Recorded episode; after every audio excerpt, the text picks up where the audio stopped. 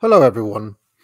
In this video, I'm going to go over some of the details of one of the absolute tragedies of the 20th century, which was, of course, the Holocaust, the uh, awful massacring uh, by the Nazi Germans of millions of Jews. I want to concentrate on one of the death camps, which is called uh, Chelmno. This was in uh, Poland and is one of the most brutal of all the uh, the death camps. The source I'm using is called Chelmno and the Holocaust, the history of Hitler's first death camp. The author is Patrick Montague. Uh, and I'm going to pull up my screen here so you can follow along the text of this. Um, so um, I'm going to start by looking at one of the witness testimonies uh, by a chap called Michael uh, Podchelm Not very good at the old Polish pronunciations, but um, he gave a, a testimony um, at the Nuremberg uh, trials um, of his time at the Chelmno camp. He was one of only a couple of uh, survivors um, who who made it out alive, uh, and he's talking about the period that he was there in January 1942. And um, I'm just going to skip to where he talks about the method of execution that was used at Chelmno, which uh, not a lot of people uh, may know. Uh, they actually didn't use the um, the gas chambers there. They used gas vans. You can uh, I've put a picture of one of these gas vans here and uh, I will just uh, read out the te- testimony of uh, of how all of this worked. Um, so it says, uh, I'll just start here. Um, it was said at that time the area was not guarded at night. When I worked there, the, the length of the ditch grave was between 10 and 20 meters. During the course of the day, about 1,000 people were buried. This amount of corpses took up to three or four meters of the length of the ditch. The van in which people were gassed could carry 80 to 90 people at a time. During my stay in Chelmno, two vans were used simultaneously. Besides these, there was a third, larger van, which was broken and parked in the courtyard of the mansion in Chelmno. I saw that a wheel had been removed. Every day, 12 to 13 van loads arrived to the forest. In this way, I figured that around 1,000 people a day were gassed. Uh, and if you can imagine, uh, I'm going to show this uh, van again. 90 people were kind of uh, packed into this van, and then they put uh, carbon monoxide in there. Uh, and of course, everybody would die inside the van. Uh, the Jews who took the corpses out of the van also had the task of removing the wooden floor grating and cleaning the van thoroughly. Valuables found inside the van were also placed in the suitcase. The towels and soap were separated and taken back every day. That day, which was a Tuesday, the bodies of my wife and my two children, a seven year old boy and a four year old girl, were thrown out of the third van load that arrived in the Chelmno forest. I lay down next to the body of my wife. I wanted them to shoot me. An SS man approached me and said, This big guy can still work hard. He whipped me three times, forcing me to return to work. At noon, we were given something to eat. We had to get out of the ditch without the shovels and form a circle. The SS men also formed a circle around us. We were given black coffee and food that had been brought by the Jews in their bundles. Generally, we were well fed. That evening, uh, from Klawada, from Klodawa, I don't remember his first name, and one other Jew whose name I don't remember, hung themselves in the basement. I also intended to hang myself, but I was persuaded not to. Okay, so uh, there you can see his general description there of the process. They they put these people in the vans. Um, in the daytime, they had uh, already dug these uh, mass graves.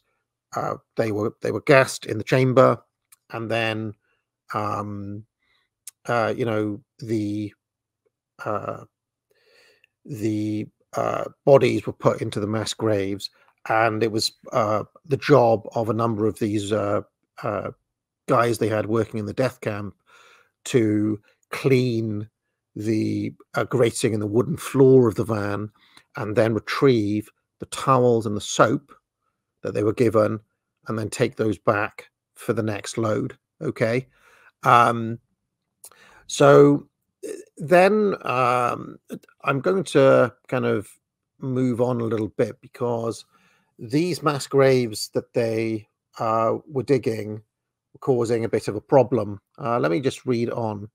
Numerous graves were dug in the forest.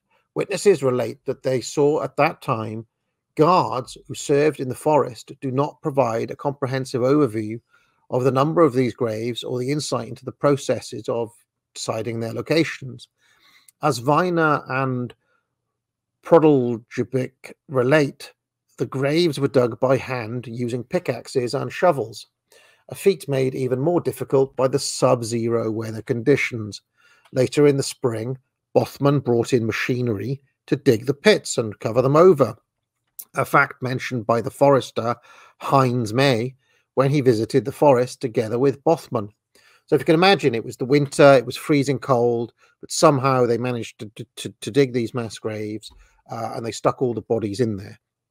Following the escapes of Viner and uh, our, our, speaker here, whose name I find it very difficult to say, uh, while on the way to work in the forest, at least two changes were made in regard to the Jewish labor squads. All Jews working in Chelmno were soon shackled in leg irons, which made walking difficult and escape all but impossible. The Jewish labor detail working in the forest was henceforth transported to and from the graves in a gas van. Both changes greatly diminished any chances for others to escape, so there were no other survivors, basically. The situation for the Jewish workers in Chelmno was a living hell. Incredibly, for those men left working in the forest, their situation was about to get even worse. According to the German forester Heinz May, an order was issued that sometime in the spring to camouflage the graves in the forest, uh, you know, some steps needed to be taken. Trees were to be planted on top of the graves, and a fence was to be built around the forest camp to provide greater security. Such an order, or at least part of it, soon became impossible to carry out. The corpses buried in the ground for several months began decomposing. So, if you can imagine, it was getting hotter and those corpses were starting to rot underneath.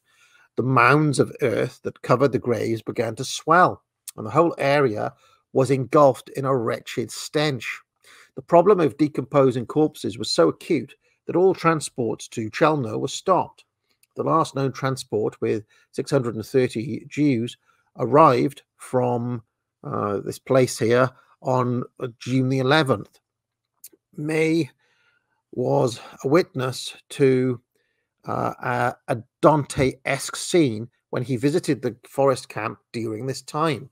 This is a direct testimony uh, from this person. He says, uh, when during the summer of 1942, during the erection of the post fence, I again, together with Bothmann, saw the graves. There was a nauseating, sweet, strong odor above the whole place. I had to hold my nose and left the place as quickly as possible. Bothmann showed me great round bulges which had uh, developed on the long graves. If one looked closely, one could see mist rise in the sunshine. Bothmann told me that 250,000 corpses were buried there. However, there was still room for at least 100,000 more. To solve the problem, the notorious Standardführer Paul Blobel soon arrived in Chelmno. Blobel's connection to Chelmno dated back a year earlier to June the 22nd, 1941, when the German army launched Operation Barbarossa, the invasion of the Soviet Union. Blobel commanded Einsatzkommando 4A, one of the mobile killing units that followed the German army into the Soviet Union. These groups of executioners fanned out across the occupied territory with orders to kill, among others, the Nazi arch enemies, communist activists, and of course Jews. Perhaps the most notorious of these operations was the murder of more than 30,000 uh, Jews in Kiev, uh, Babi Yar, during the two day period in late September 1941. The victims were shot and buried in pits. Early counter offences by Russians led to the discovery of mass graves, and accounts of the atrocities began appearing in the press. As a result, Himmler ordered the eradication of the graves throughout the region. The top secret operation tasked to Blobel was codenamed Action 1005. Blobel required a location to experiment and develop a method to employ throughout the East, and Chelmno proved ideal. It was far from the front and therefore secure, and the site offered an abundance of material to work with. Bothmann also needed Blobel to solve his immediate problem of the decomposing corpses, as well as the longer term issue of erasing evidence of the mass murder in the forest. One of Blobel's experiments involved blowing up the bodies with thermite bombs. This proved unsuccessful as body parts were left hanging from the tree limbs. During these trials, a part of the forest caught fire, and the Kolo Fire Department arrived on the scene but was not allowed to enter the restricted area. The Jewish Wald Commando eventually extinguished the fire. Blobel ultimately decided that the best course of action for Bothmann's problem was simply to dig up the corpses and burn them in specially built crematoria. In order to burn thousands of bodies already in the forest, huge quantities of wood were needed.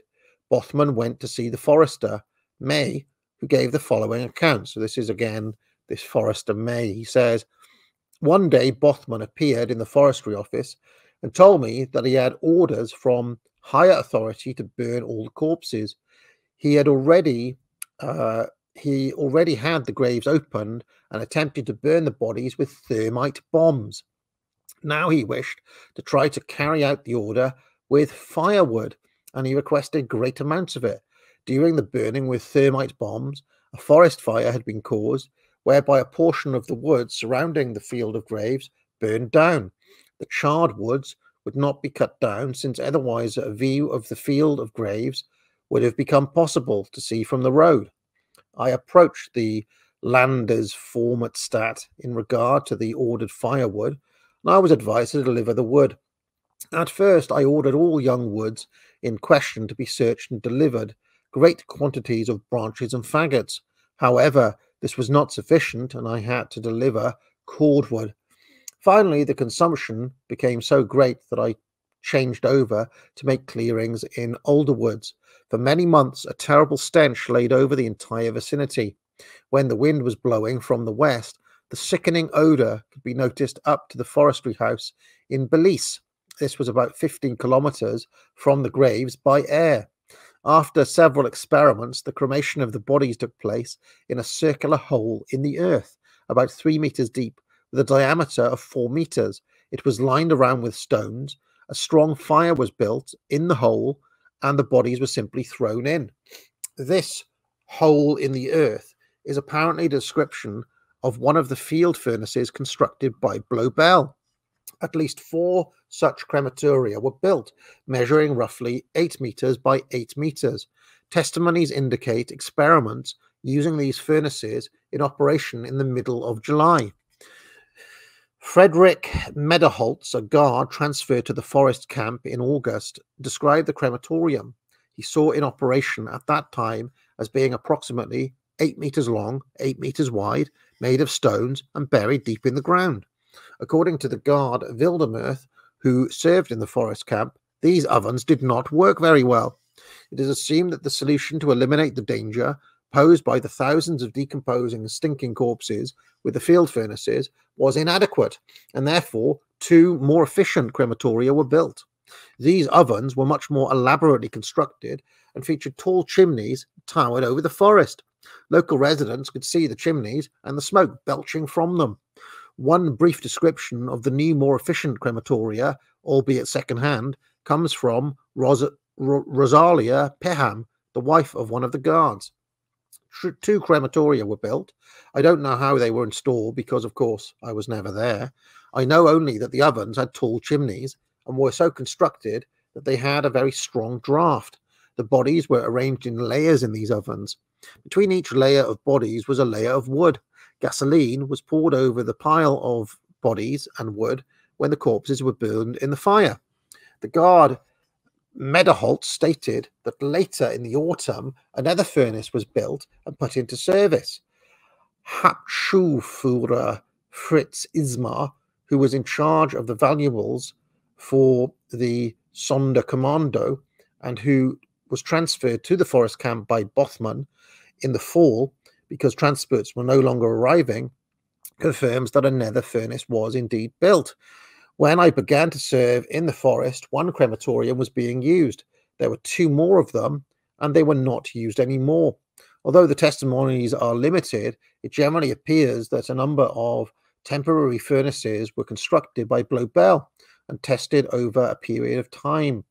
Hauptschachführer Johannes Rung, Lentz's assistant, subsequently carried out the construction of the new ovens he acquired 60,000 bricks from the firm Freudenreich in Kolo. His superiors were apparently pleased with his work. According to one of the guards, he received the War Service Cross for building the ovens. To me, it's quite remarkable how, in the middle of World War II, all of this was going on. Uh, you know, he saw 60,000 bricks in the middle of a world war. Quite remarkable. These two furnaces were built following the visit of Rudolf Hess, um, Hoss, not Hess, Hoss, the commandant of Auschwitz, to the camp. Heinrich Himmler had inspected the Auschwitz concentration camp in the summer of 1942, observing the entire extermination process. Uh, Standenführer Blobel arrived in Auschwitz shortly afterwards, informing Hoss that the mass graves were to be opened and the bodies cremated. The ashes were to be uh, disposed of so that in the future it would be impossible to calculate the number of victims. Blobel was to show Hoss how this was being carried out in Chelmno. The visit took place in September 16, 1942. Hoss was not impressed with the technology Bothmann had inherited from Lang. Later recalling, during my visit to in Kulmhof, I saw the extermination installations with the gas fans, which were prepared for killing by exhaust fumes. The chief of the uh, command would describe this method as very unreliable because the gas was produced very irregularly and often was not enough for killing. Okay. Um, but we know that there were only two survivors, so it must have been quite it must have been quite effective for there only to be uh, two survivors from the from the camp. Um, once the crematoria were ready, the unimaginable and nauseating task of exhuming the mass graves began. The corpses were dug out of the graves by the Jewish Wald Commando, the size which was increased for this purpose. The corpses were then transported to the crematoria by the Jewish workers using specially constructed wooden stretchers as well as a small tram that ran from the graves to the crematoria. Blobel was not satisfied with simply burning the corpses. All traces were to be destroyed. After the corpses were burned, small bone fragments remained. These two had to be disposed of. It was decided to crush the bone fragments into powder. A bone grinder was required from this purpose. Blobel turns to Hans Biebow of the Ghetto Verwaltung in Lodz for help. On July the 16th, 1942, Biebow's assistant, the deputy chief of the Ghetto Overwaltung, uh, Friedrich Ribber, wrote a letter to the head of the Council of Elders, Chaim Rumkowski, in the Lodz ghetto. And he says, To the eldest of the Jews, regarding the machines in the ghetto, I request an immediate assessment of whether inside the ghetto there is a bone mill, either manually operated or motor driven. By order of Ribber, Sonderkommando Kampf is interested in such a mill. Apparently, there was no bone mill in the ghetto at this time, as one was eventually brought from the Hanover firm of Schriever and Company. On Blobel's order, Walter Burmeister assisted in bringing the bone mill and a compressor to the forest camp. The mill weighed about five and a half tons and was transported on a five ton truck and trailer. The grinder was powered by a gas driven generator. According to one of the guards, uh, Haptachmeister Gustav Fielder and Riva Rober Wachtmeister Kurt Hoffman supervised the operation of the bone grinder. And uh, if you uh, are finding this a little bit difficult to believe, thankfully, there is a picture of this contraption uh, from the Holocaust Encyclopedia, the United States Holocaust uh, Museum here. This is the, uh, it's not the one from Chelmno, it's from Janowska, the bone crushing machine used there. So as you can see, this is the terrible contraption uh, that they used. Um, I'll just read the description of how this was used. I hear that there was a bone grinder in the forest camp where the bone fragments from the crematoria were ground. One night, when I was standing sentry in the forest camp, I had a closer look. It was situated not far from the crematoria and was covered with a roof. There was a large funnel on top where the bone fragments must have been poured in, and there were several bags full of ground up bones near the mill. The bags were open so I could see what was inside. Heinz May, the forester, also saw the bone grinder while on one of his visits to the forest camp. The hollow cylindrical bones which were not burnt, were taken out and pulverized in a bone mill by a driven motor which was located in an especially built wooden barrack. I don't know where they took this bone flour. There must have been great quantities. Bothmann showed me the bone meal. There were a number of filled sacks in the barracks. Bothmann said to one of the chained men employed there, Easy, get me a handful of flour from the sack. The elderly man hurried to a sack and bought two handfuls of snow white, finely ground bone flour. Bothmann said to him, These are members of your race. The man said quietly and submissively, Well, what can we do? I could tell from his voice, too, that he was a German. The sounds of machinery emanating from the forest camp could be heard by the people who lived nearby. Initially, the ashes and ground bones were simply buried in pits four meters deep uh, and eight to 10 meters wide. Later, they were sprinkled around the area on the forest floor. A post war investigation noted where the cremains had been sprinkled, the vegetation was very abundant and of a more intense green color than the surrounding area. The guard, Jakob Wildermuth, adds that the bone meal was put into sacks and transported away from time to time. He did not know where it was taken, but heard that it was used as fertilizer. So that is how they how there were no mass graves in the area because they use this uh, awful bone grinding device. Now, um, as, as, grisly and as horrible as these awful details are, one truly one of the atrocities of the 20th century, uh, I thought I uh, kind of produce this map um, to visualize exactly what the plan was there at Chelmno. As, as you saw from the description, much of this was not planned ahead of time, but were kind of ad hoc. You know, they were kind of making it up as they went along. So uh, the, the, the camp commander, that is, you know, the problem of the mass graves, um, you know, the bodies decomposing, causing a smell, then he wanted to get rid of it, and then he wanted to get rid of the evidence that had happened altogether on the orders of Himmler, if you recall, in the middle of the summer there. So, just if we just go down this flow chart, the victim is transported to the death camp at Chelmno. Uh, he's given a soap and towel, packed into a van with 89 other victims.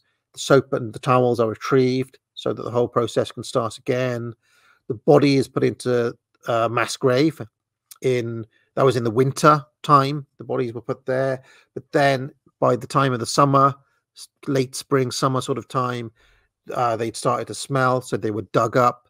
First of all, they tried bombing them with thermite. That didn't work. Then, if you recall, they did try making a kind of makeshift ground furnace. That didn't work. So then they constructed a 6,000 brick oven and cremated the remains. But apparently that didn't get rid of all of it. So the remains, you know, any bits of bone and whatnot that were left over was fed into the bone grinder that I showed you earlier on and um, uh, turned into bone meal. So, you know, really quite quite kind of ghastly uh, details there. Um, and I just think that it's important to be reminded uh, sometimes of the horrors of the uh, 20th century. You know, people talk about uh, genocide quite a lot, but it's good to remind ourselves sometimes um, to never forget what actual genocide looked like. Um, sorry, you know, to to make such a depressing video. Um, I'll be back later on with a special stream, as I mentioned. Um, I'll just ask people again. Um, my courses are available. Trivium at the academic agency. But most importantly of all, ladies and gentlemen, get out.